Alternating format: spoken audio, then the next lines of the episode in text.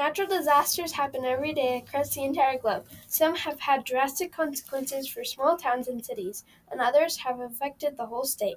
Utah has a deep history of earthquakes, avalanches, floods, and many more. Hi, I'm Katie Lee. I'm Maggie Little. And my name is Haley Riggs. Today we will be covering the top major natural disasters in Utah's history. We are lucky to live in Utah with few natural disasters. However, there have been some that resulted in loss of lives and damage to the community. One of the most common and deadly natural disasters that can happen in Utah are floods. According to DPS News, if you look at the history of Utah's major disasters declarations, 10 of Utah's 12 major disasters involve flooding. Floods are very common in Utah, especially because we have a variety of weather. In the article 22 Major Floods That Devastated Communities in Utah History, most of the floods mentioned ended up costing millions to hundreds of millions of dollars due to the damage caused.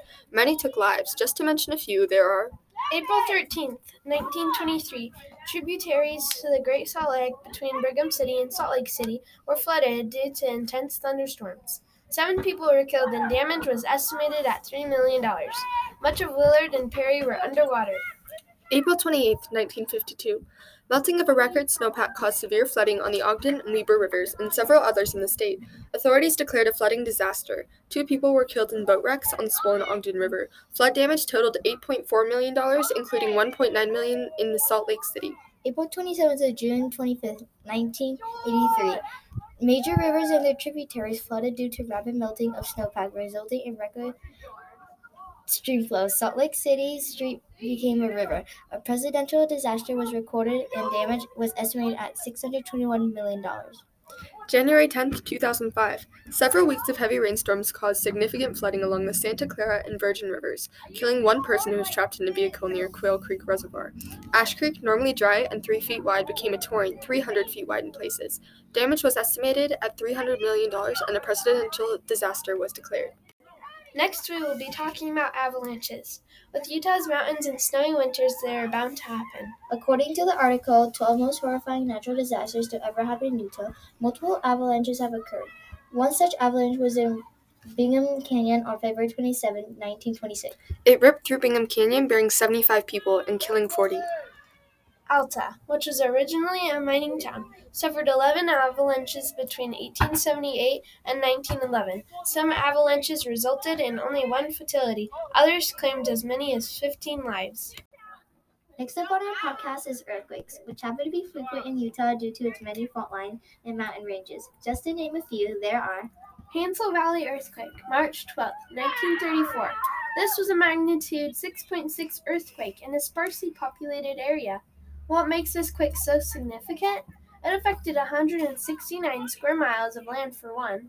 Second, at least one aftershock measured 6 or greater in the magnitude, and some areas of land sank about 15 inches or so. There wasn't very much structural damage beyond a few collapsed chimneys and some ruffled feathers, though two people were reported to have died in the quake. Next is the Cache Valley earthquake, August 30th in 1962. This quake was felt in Utah, Idaho, Wyoming, and registered at a 5.5 on the Richter scale, according to measurements by the University of Utah. Despite the widespread reports of damage, most damage was considered superficial at first. There was only one report of an injury where a girl had cut her foot from a broken bottle that fell during the quake. It took several days for the damage to be fully assessed, with the total estimate to be at least $1 million. Richfield earthquake, November 13, 1901. There was a magnitude 6 quake in a sparsely populated area.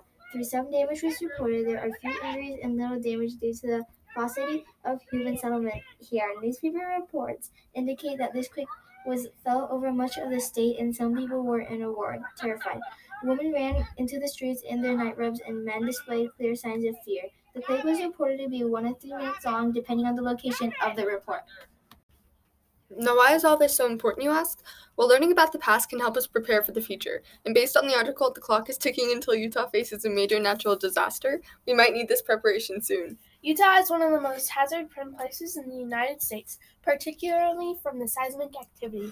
Geologic history shows that earthquakes of 7 magnitude or greater occurs every 300 to 400 years on the Wasatch Fault. It has been about 350 years since an earthquake of that magnitude struck our region.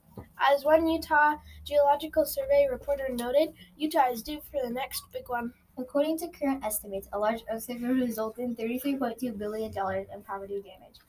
84,400 displaced households, 9,300 life threatening injuries, and 2,300 fatalities.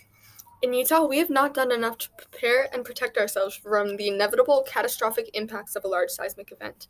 A key vulnerability is the high number of unreinforced brick structures. For most of Utah's history, brick and stone were the most common building materials. In Salt Lake City alone, 70% of residential buildings are comprised of unreinforced masonry. Although such construction ceased by the late 1970s when building codes began requiring steel or wood reinforcement, a large percentage of Salt Lake's oldest structures are at risk. Today, we are relatively well prepared to respond immediately to a major emergency. In Utah, building codes are established statewide by legislators, and cities are not permitted to deviate from these codes. However, it is still important that we prepare as best we can, including personal preparation. Learning about the past disasters can help us prepare for the future. So help prepare and educate yourselves. And don't forget to stay safe and have fun along the way. Thank you for tuning into this episode. Until next time. Bye!